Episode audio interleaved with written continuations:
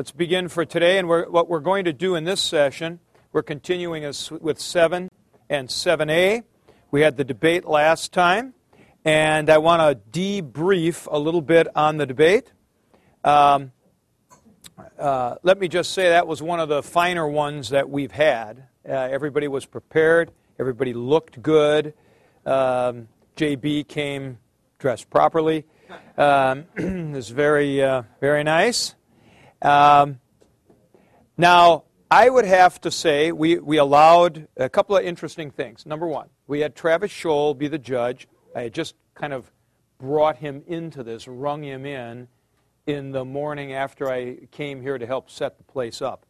So he hadn't read the material. It was very interesting to me that for him, this virtually literal analogy thing was not clear. You were all doing inside talking with each other on the basis of Addendum 7A.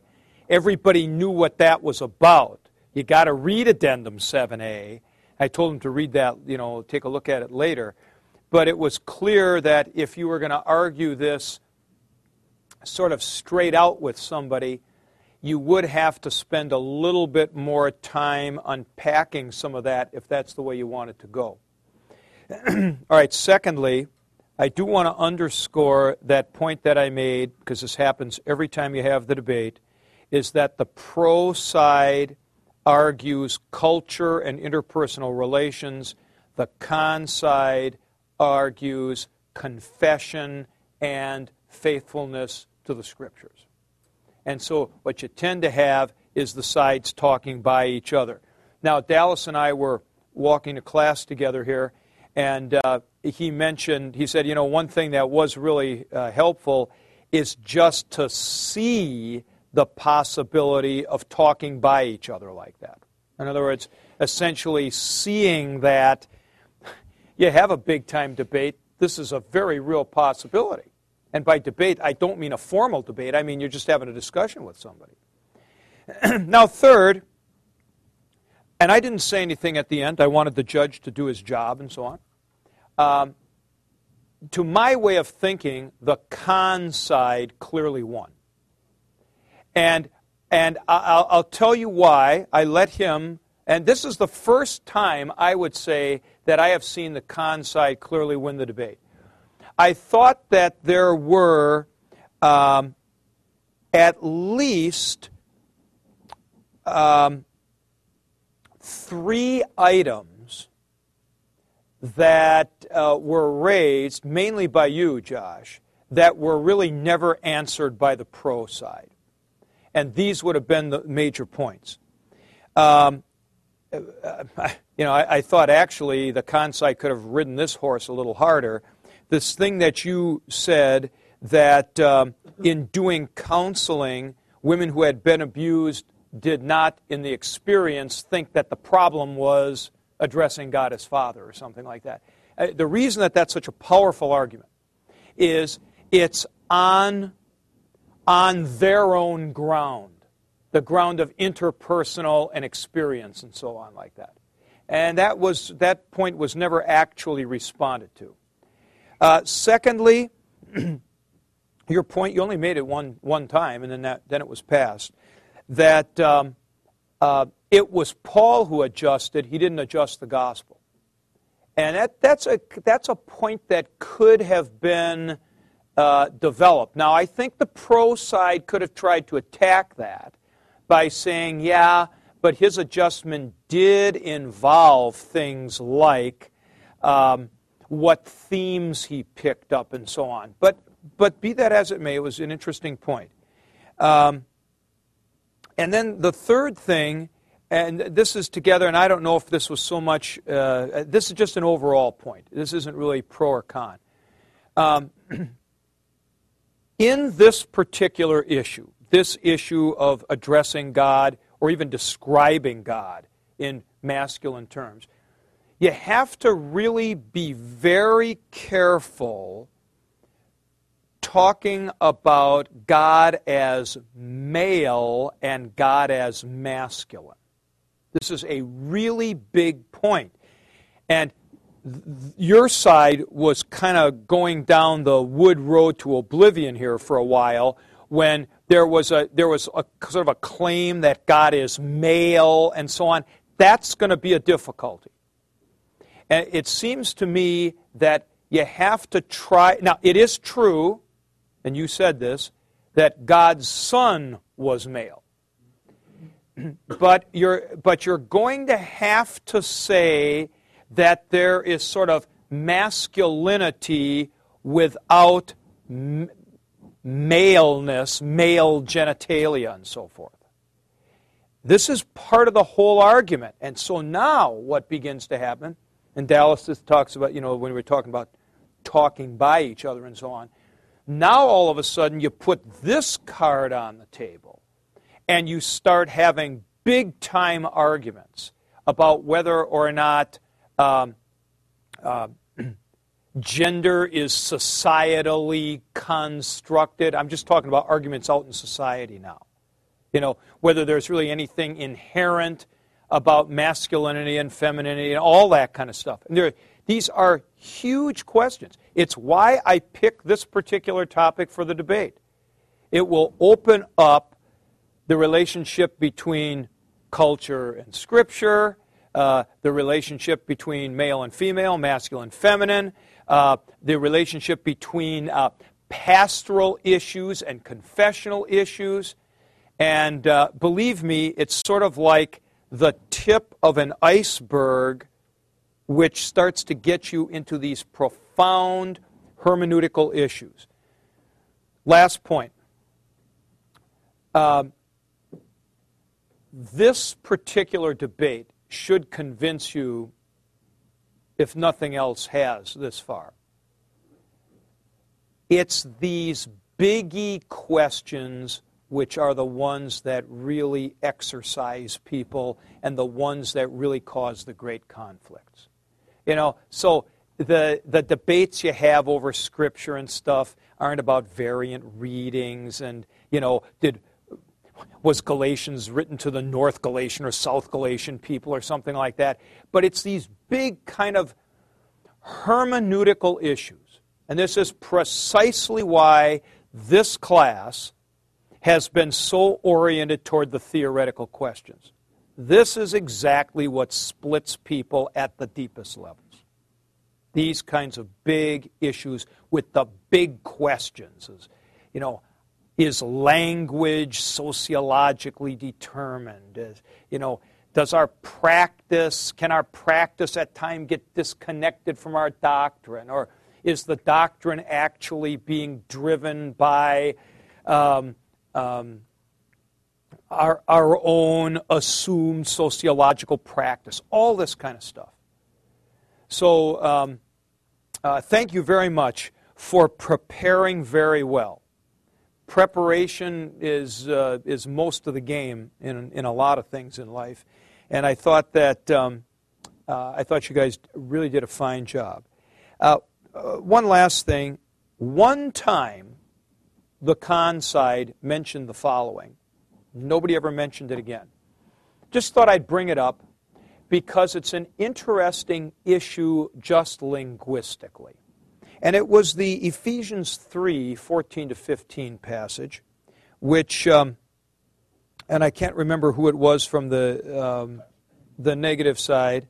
Um, uh, no, it was Ficken. I, I do put names down next to these things. And, uh, huh? It was, oh, it was Hutch. Okay, see? All right. Every, every place I had DF, I meant Hutch. Okay, good. Uh, good. this thing about um, uh, God the Father, after whom all fatherhood is named. See, this is a really interesting point. You guys never drove it much, and they avoided it like the plague, you know. Uh, now, I have a feeling that on, on this, now listen to how I'm going to say this.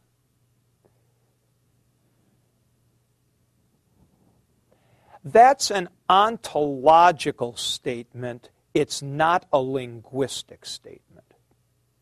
So, God is the Father after whom all fatherhood is named.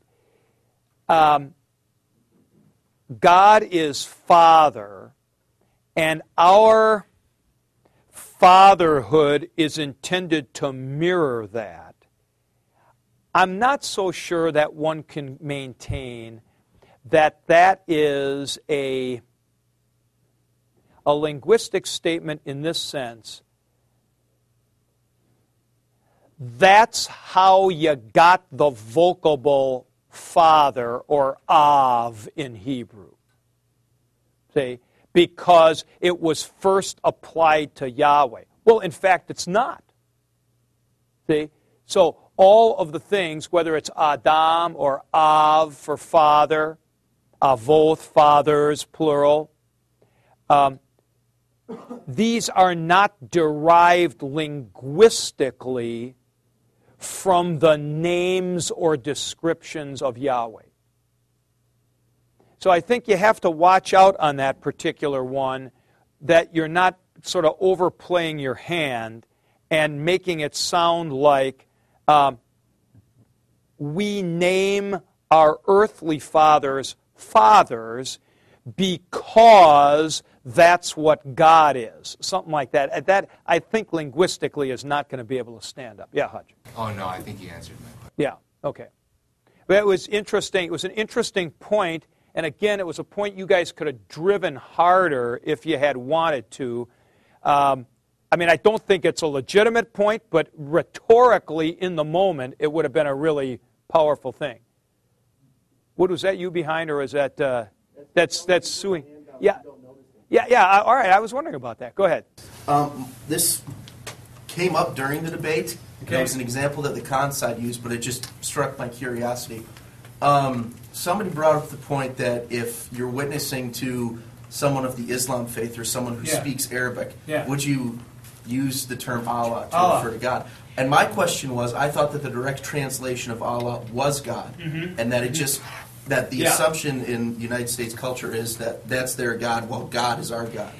Yeah, see, you know, there's a difference between a descriptor and a name, maybe, something like this. Now, let me just talk. I wanted to mention to you something here. Have any of you in this room, I imagine the answer is no, but I'll ask it anyway.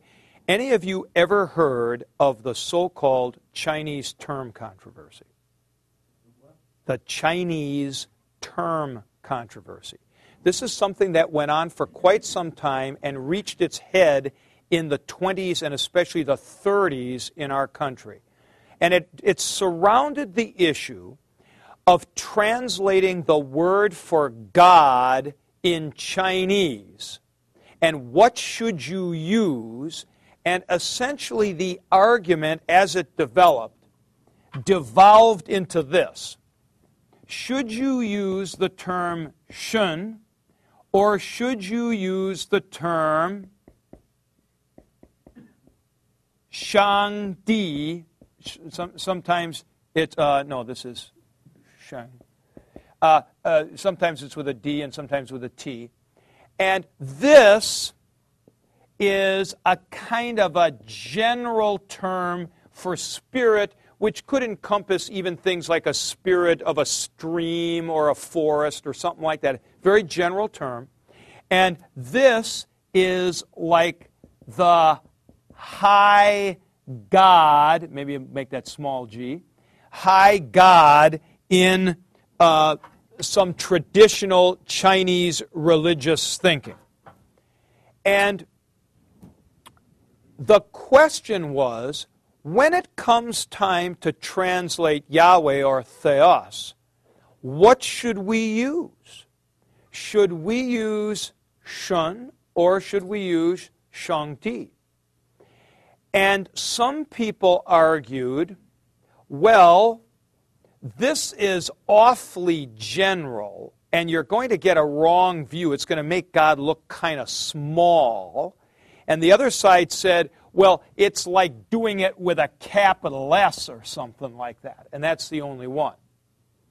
Then the other side said, no, we ought to go this way um, because people will understand that we are talking about the high and mighty God.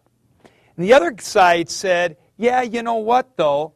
That's sort of like translating uh, God as Zeus, and the, ch- the church did not do that. It called him Theos or Kurios, sort of capital, instead of Zeus.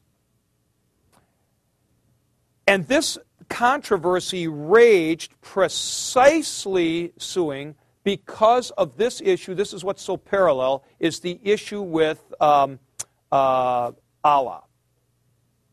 Is this essentially the name of a guy, or is it? Can you use it as a descriptor like high God, only God, empty of empty it of its characteristics? and refill it with the specific characteristics which would be from the Judeo Christian tradition. Right? So, I mean, this is very similar uh, to this uh, debate today. Well, what do you think? Oh, oh and, and I, I should say, this raged in the Missouri Synod and the so called Synodical Conference, which included what we would call the Wisconsin Synod today. So, a lot of conservative Lutherans were sort of involved in this, this, this had raged also with Jesuit translators many centuries earlier. And it was a pretty widespread debate. Some translations tried some, some translations tried another. In the end, people came down to a kind of a common understanding. Which side do you think won out? Put your hand up willing to take a guess at this. Yeah, suing. I'd say it'd be the capital Shen. Right. That is exactly what the conservative folks argued that you should do. You basically empty everything from its meaning and say there really is only one spirit, capital S. You're wrong. It was the other way. What actually happened was the was it went the other way. I mean, I kind of agree with you, but there were pretty strong there were pretty strong arguments uh, in this direction saying, no, what we can do is actually empty this out of its false content.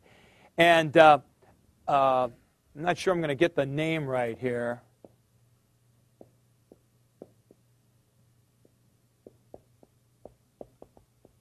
This could be this could be an E here.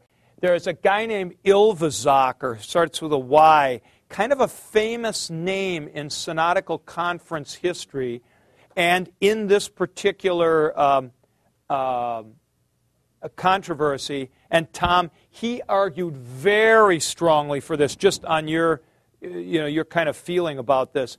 But it sort of went the other way. And my understanding now is that the standard translations will not do sort of capital shun. See? They'll, they'll uh, go the other way.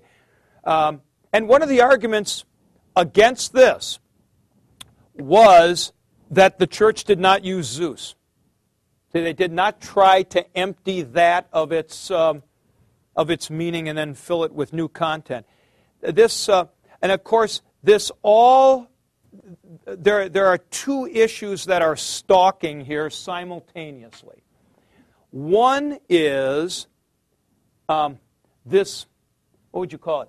This large theological issue, let me put it like that, of um, worship by unbelievers.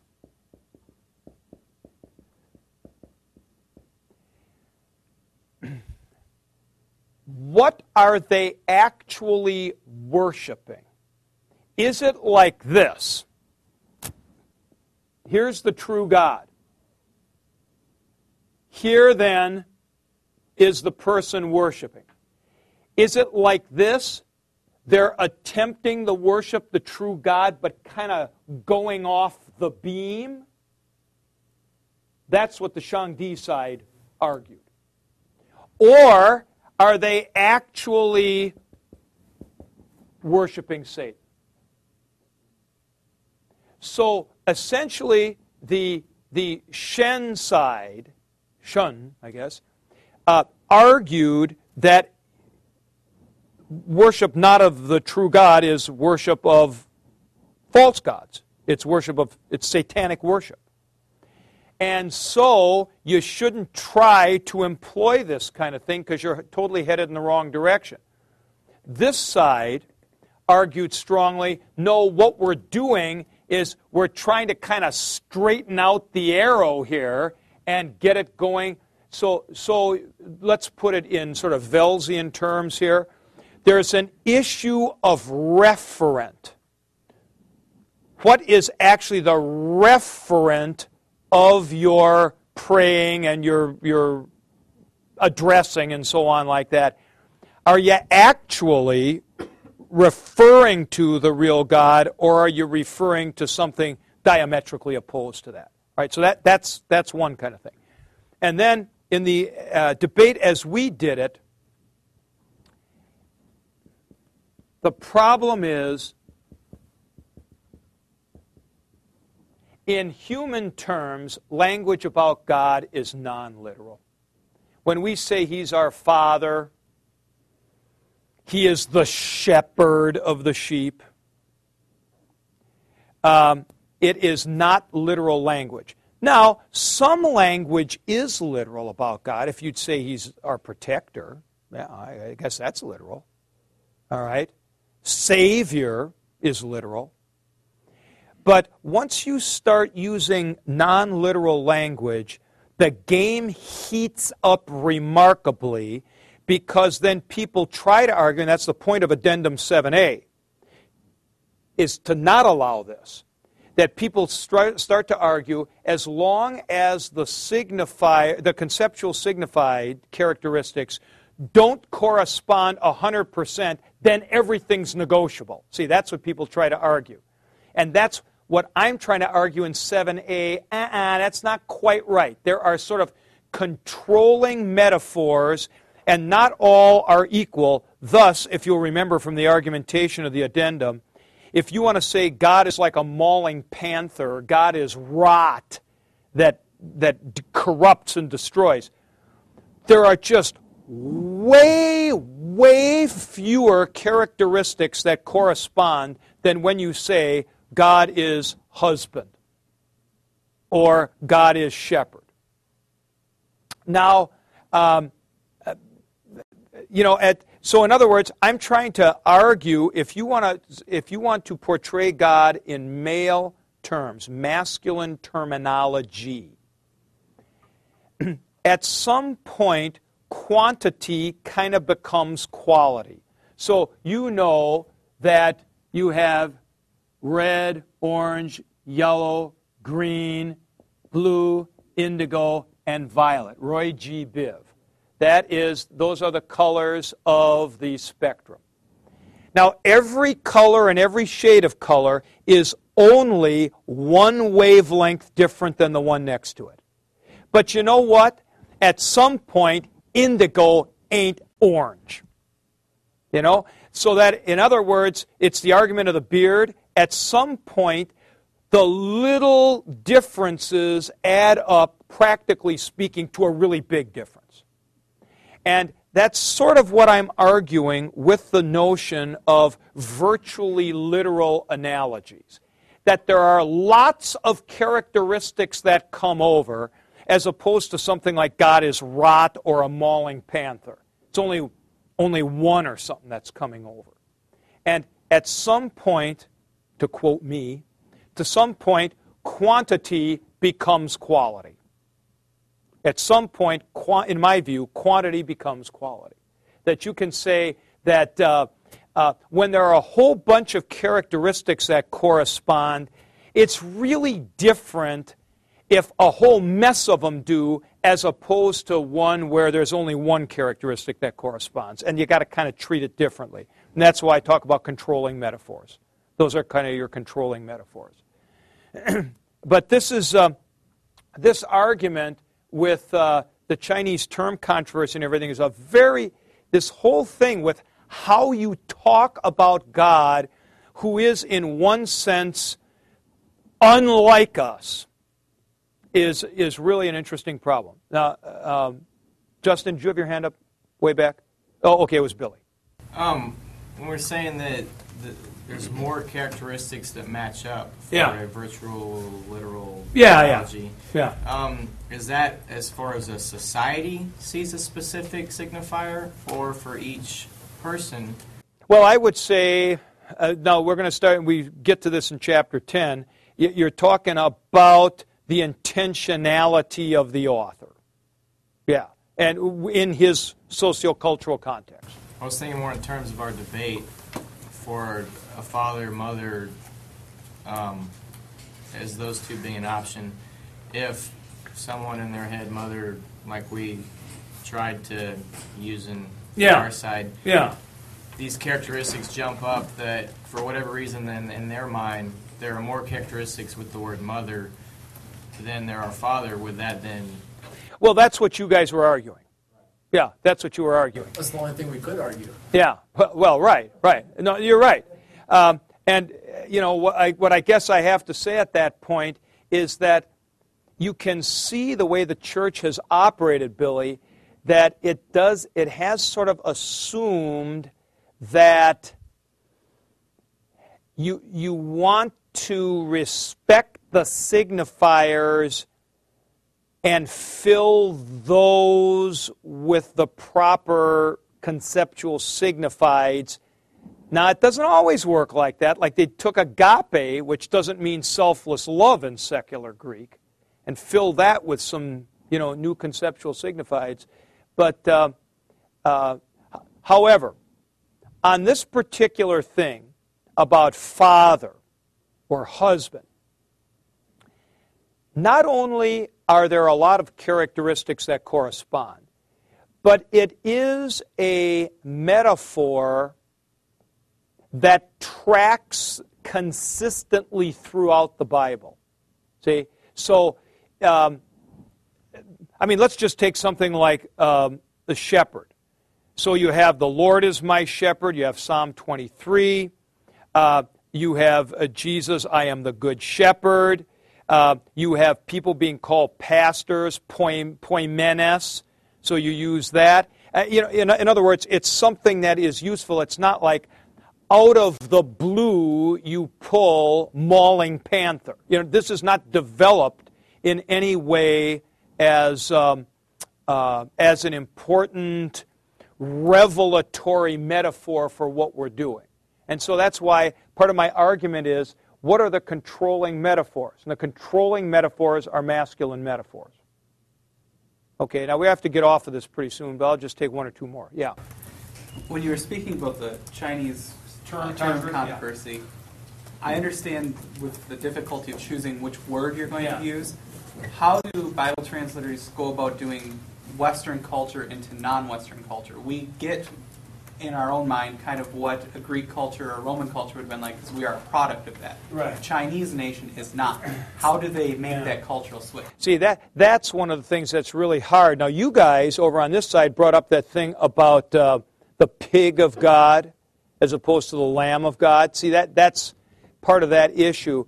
Um, I think in general, the impetus has always been to try to actually explain the other culture and not just totally adapt, you know, so that if you. Um, um, if people in the inner city hadn't really ever seen or had experience with sheep, you, you don't just go to something like dumb species of dogs or something like that. Uh, You know, you, you try to actually get people into it. But the, you're raising all the big questions, and Bible translators angst about these things all the time. Good. Okay, so nice job, guys. Very good. And uh, thank you to the leaders who did a tremendous job organizing this. Now, going to the uh, chapter 7 papers now, uh, more themselves. Um, I would like to talk, uh, speak to your papers and uh, answer your questions and then go on to a couple of other things.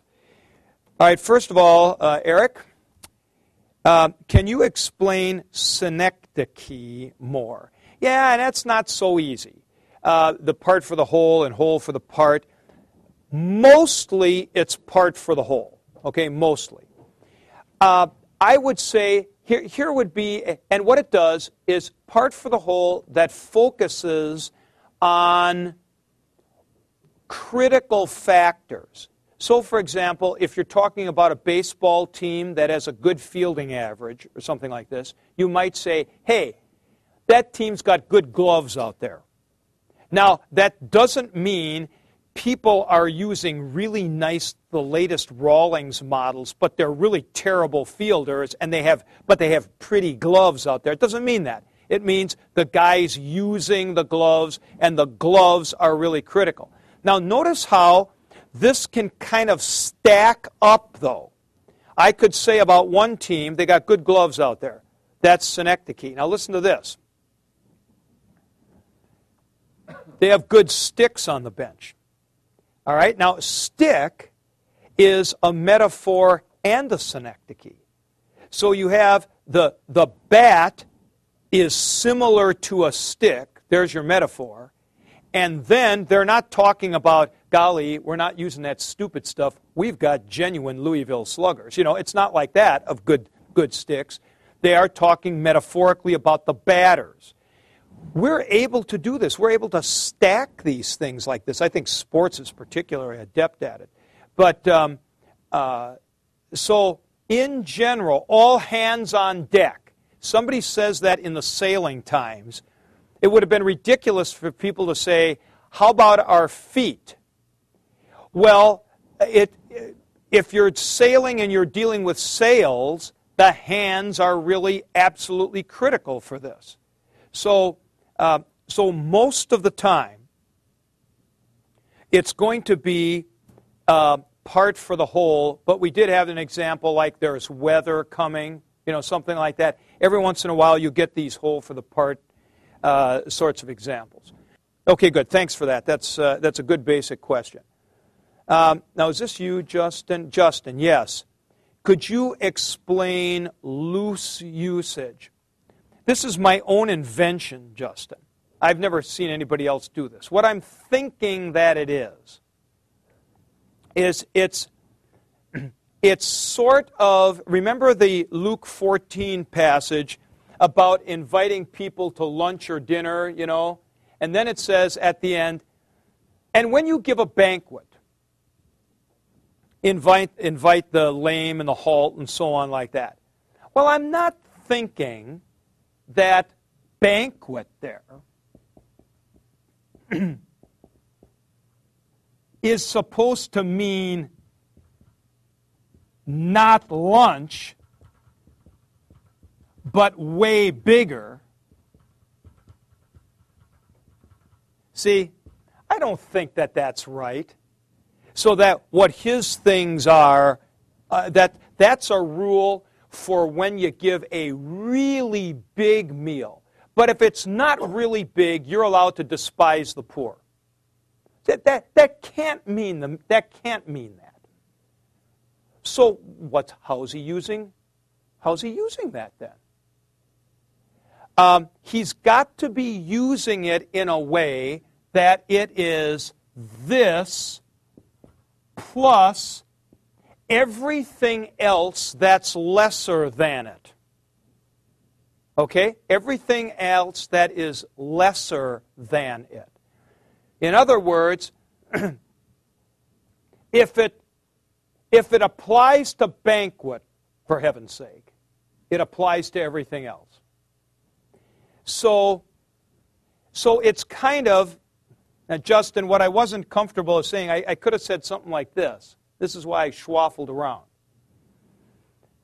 It's like, it's like a synecdoche in that it's part for the whole, except, except it's really a lot more literal on banquet. If I say they got good gloves out there, I mean, you're not really thinking it's all about the gloves. You're thinking about the gloves in the total context of the players.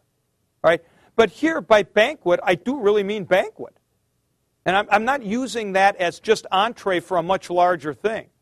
So that's why I say it's banquet plus. I, I don't know if that's a figure of speech exactly. There's, there's another possibility, and that is that, do you remember we did this in Addendum 5a? We talked about merismus, which is um, uh, which is you, you have several parts, and then you're intending on mixing them. So, for example, let's take a look at that. I think this is kind of important. Go to Addendum 5A. Now, Addendum 5A, we have as an example Psalm 72, verse 1. O God, your judgments to the king give, and your righteousness to the king's son. Well, now, does this mean that the king's son is not supposed to get judgments and righteousness is not supposed to be related to the king? Well, that can't mean that. It's got to be something like judgment and righteousness both to the kings and the king's son. So you take the parts and you assemble them into a kind of a, I mean, is almost like illegitimate totality transfer. You assemble them into an, a, a, a whole. Well, I'm thinking maybe that's how we're supposed to understand something like this. Look at the example in the book, which was on, um, uh, let's see here. Okay, here it is. it's on page 174. Luke 14.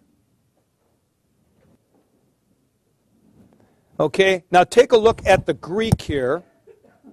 When you do an ariston, which is like a breakfast or a lunch, or a dipnon, that's dinner. Do not call your friends or your brothers or your relatives, and so on. Then he goes on to say, But when you do a dochen, a banquet, call poor people, okay? Now, maybe this is to be seen as a merismus, because he's sort of covered everything. He's covered breakfast or lunch, dinner, banquet in the whole paragraph. And so, what I'm saying encompasses all of those in each part. So just relate that back to 5a. That I mean that's another way to kind of look at that. But whatever it is, I don't think that you can simply understand dochen literally and exclusively as a banquet, and what he's saying you ought to do doesn't apply to anything else. Okay, so Justin, thanks for that question. Now, Chris, uh, this is actually related to this, and, and this was an important point. You said, I had trouble understanding the significance of the difference between the two possible synecdoches of didaskein in 1 Timothy. So take your Greek New Testaments. Let's go to that. Um, and I'll, I'll show you what I mean by that.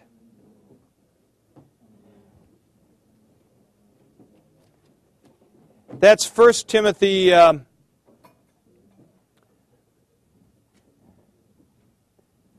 First Timothy 2:12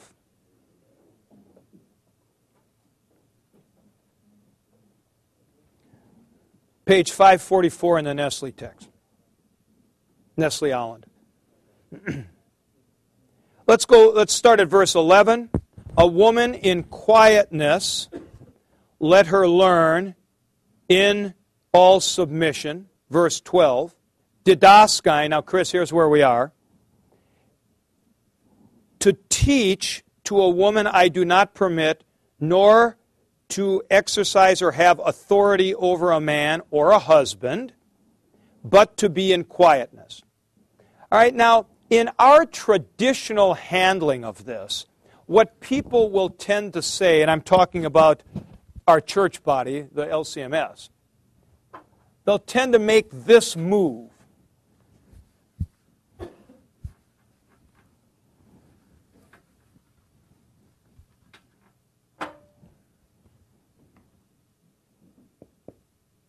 Um,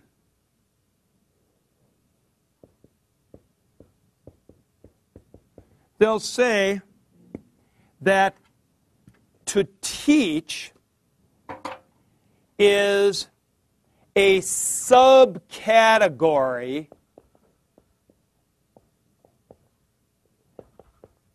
of shepherding the pastoral office. Okay? That one of the things, it, there's charisma going on and didasko and, you know, a bunch of other stuff. So here's how the argument would traditionally go. It says this, but this is your entree to that whole thing. So when, when Timothy says, I do not permit a woman to teach, then that, that is used as an argument for to be in the pastoral office. That would be part for the whole. If you say didasko, it's the whole thing.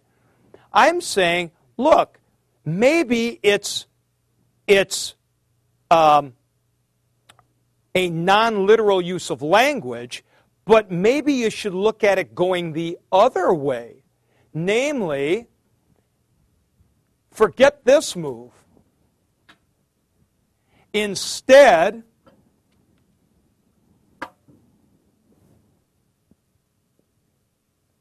maybe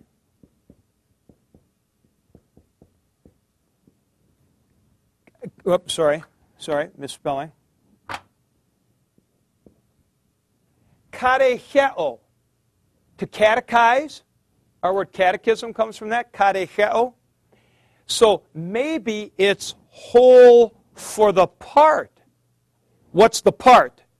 Specifically giving catechetical instruction. So, in other words, not, uh, let me back up just a second. Almost nobody I know of any stripe believes that this is an exhaustively literal term. In other words, no woman should teach anything to anybody of any kind under any circumstance and should not do this. I mean, not even teach a guy, let's say, how to tie his tie correctly or something like that. In other words, everybody figures that's sort of an entree to a bigger thing or actually too big and really a synecdoche of a narrower thing when they handle the passage. Now, see, almost everybody in this room would not have ever suspected something like that. You come to the passage, ooh, it says to teach. Well, then, then you start working on it. All right? And so my point is, I think this is the move that's being done, that while that is while that is thought of, while that is spoken in global terms, it's really that didasko so frequently seems to be used, and it's used this way in the Pauline epistles, of teaching um, the faith, specific instruction in the faith, not just teaching a, about anything. So, hence, I would say it's whole for the part, or you might say it's a, it's a um, and this is going to take us to one of the questions that came up here about synonyms. It's higher on the taxonomic scale. It's more general, but it, it would be like saying, remember we had this before? Somebody comes up with this cute little dachshund, and you say, hey, that's a nice dog you got there. And the person says, that's not a dog, it's a dachshund. See, that'd be a ridiculous response to have because you are using the language more generally and intending it to apply more specifically. All right? So that's what I meant by that. When most people in our circles read this, they read it as a synecdoche of part for the whole. I'm contending you're probably better off reading it as a synecdoche of whole for the part and more narrow. And it's not really talking about the pastoral office at all, which I think is something separate from this. But that's a different lecture, okay? I was just wondering, it seems like they come to the same place, though, because wouldn't, wouldn't you say that the pastoral office does do the teaching of the faith and the catechesis? Um, no. No, no, now you're going on to that next thing. I think there is something um, that the way this is used in the New Testament, essentially goes in a different direction for. Well, I, I will say this, Chris. Just, I mean, we're going to get way off here if we do this. But if you'll go to our famous Ephesians 4 passage, and we talked about this once before, this is Ephesians 4 11. It's my contention that at the end of verse 11, where you have tous poimenas kai didaskalous, the pastors and teachers, that those are two different offices, not the same office. All right? And there's a, you know, we talked about that a little bit. There's a whole Greek style issue with it and everything like that. But that's riding pretty heavy in my argumentation here. I don't think you can make that move because it's actually something different. Yeah. All right, Spellbring, look, I'm going to have to expand. All right. Now, let me uh, let, let me uh, let me put it like this. I think there are. I think I can do this in a couple of sentences. All right. There are two different offices, pastor and teacher, which are under the umbrella concept, what I would call, of the office of the holy ministry, which would be apostles, prophets, evangelists, pastors, teachers. Okay? Point two. Thus, pastors and teachers are not the same subunit of the office. All right? Point three. I don't think there was ever the slightest question. The, I don't think there was the slightest question about women being in the office of pastor. You can see that if you just go down to chapter 3 of 1 Timothy 2. Uh, the overseer should be husband of one wife, not spouse of one spouse, something like that. Okay? Point four. However, the question might have arisen as to whether or not a woman could be a didaskalos. Because perhaps of the example of Priscilla. Okay? Because Priscilla and Aquila instructed Apollos more accurately in the way in chapter 18 of Acts. Now take a look at chapter 18 of Acts. And this, uh, page 377 at the bottom.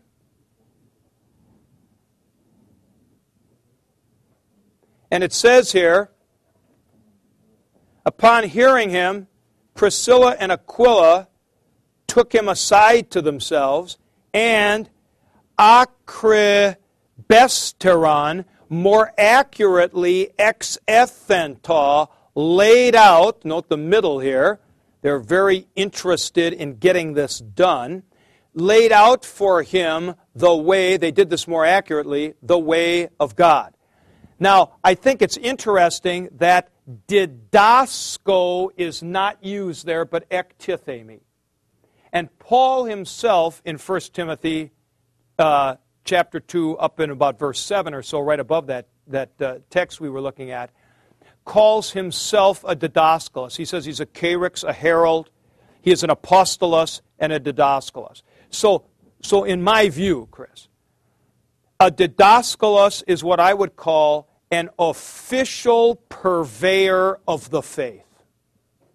Okay? The one who hands down the official paradosis. So, in other words, not necessarily somebody who clarifies a difficult point or explains a Bible passage or something like that, but is an official purveyor of the faith. And in my opinion, point five now, this is exactly the issue that Paul's speaking to in 1 Timothy 2. Is the woman not being a didaskalos. However, this becomes a lot more complicated with that word andros that comes up there. See? Now, is that man? Is it husband? So you got that whole issue in here. But anyway, that, that's how I would try to put. So I'm figuring that that's sort of didasko in that quasi official sense, which I would say is actually a narrowing um, of the term. And it's, it's not some you know, giant passage about what we would loosely call the office of the holy ministry or something. I, I just don't think that that's even, that's even an issue in, in many ways. Yeah. Um, you know, we clearly have pastors that aren't married. So Mhm. when saying husband of one wife, would we consider that a synecdoche for men in general? Oh, well, now see, that's very interesting. Uh, there are a lot of arguments about that, and my personal opinion is that it means that a man should be married. Um, now, you know, most people aren't going to think that uh, because most most people think. I mean, this is the only way I figure we can keep Ozzy out of the ministry. But um, um, I mean, come on, your grades are good enough. It's uh, okay, uh, but uh, uh, you know, usually people think they're arguing. Does that mean polygamy, or if you get divorced, can you be remarried? You know, all that kind of stuff. You're raising, uh, as a matter of fact, you're really raising the issue that I think lurks even behind that, as to whether or not it's sort of a requirement for being married uh, to be married just because of the nature of interpersonal interactions and so on. See, now you're starting to think right about these texts. You start seeing we think they're so simple and that it means yeah, well wait a minute though, but maybe maybe it's literally the bishop must be the husband of one wife as opposed to taking that as um, um, as almost a shorthand for at some time or something like that. Yeah, good. Uh, is that okay then? Yeah, good. Okay.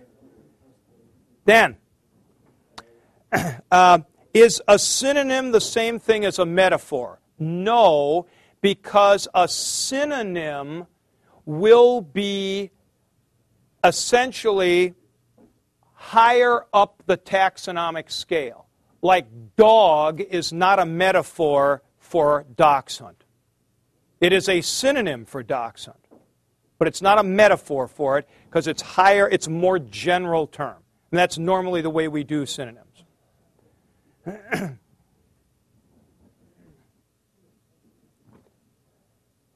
oh, now, Billy.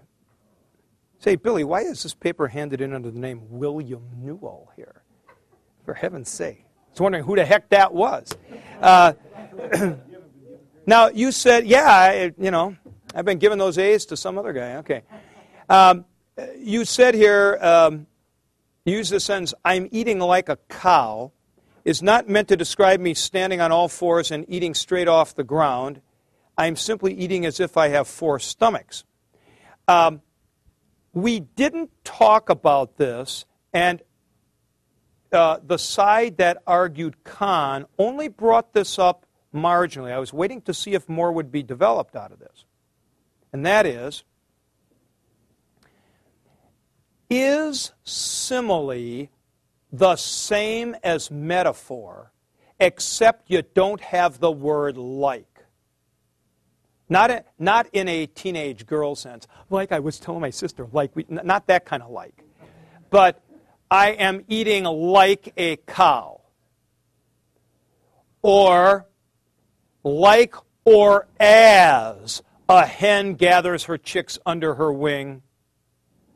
You know, that passage that you guys brought up. Now, I think I think essentially the two are identical in what they do. That is to say, some of the characteristics correspond. Here's what I think the difference is they have a different effect. A metaphor, I think, has the effect of making the characteristics congruent with your person, whereas a simile just compares features. So if you say, I eat like a cow, you're, I'm figuring it's telling me about your eating habits. But if you say, she's a cow, Okay? Now, all of a sudden, you know, all of a sudden you are talking about the way you view her as a person or something. Now, here's the interesting thing, and I'm relating this back to our argumentation uh, in the debate. With one exception, you should know this, with one exception, all of the ascriptions to God of feminine characteristics are in simile, as a hen gathers her chick. See? I don't think that that's accidental. Because when you have, and Paul does this of himself, he says in 1 Thessalonians 2, as a nurse nourishes her own child, so I. See? So immediately you know you're supposed to focus on a given activity and it's going to correspond to a feature in somebody else. I don't think this is a small point. Um, so, in general, you're not going to have metaphor used of God with feminine language. It's going to generally be simile. There is an exception in Deuteronomy. This is uh, spoken of, uh, this is discussed in the CTCR document, Biblical Revelation Inclusive Language. But um, it is an interesting thing. I think they sort of linguistically are the same, but effectively work a little bit differently. Okay. Oh my gosh, we're thought we were just cooking along here. Um, yeah. Uh, going back to the point that you made earlier about the importance of uh, you know men in ministry being married. Uh, do you think there's any way we can lower the cost of seminaries so we can actually uh, afford to go on dates with girls? Oh, now there's an interesting idea. Lower the cost of seminary so we can go on dates and then obey the passage, right? Yeah, there you go. Okay. All right. That's it. All right, for tomorrow. Uh, I want your papers for chapter 8. And now there is, there is some um, uh, there, uh, there, there are some exercises to do for 8. I want you to do those and bring the exercises to class. I am not going to ask you to do the exercise for Thursday, for tomorrow, but I will ha- ask you to bring that stuff in for chapter 8 um, for Monday. But this is a difficult chapter conceptually, chapter 8, about external entailment and so on, and filling in the blanks. So um, make a good shot at it.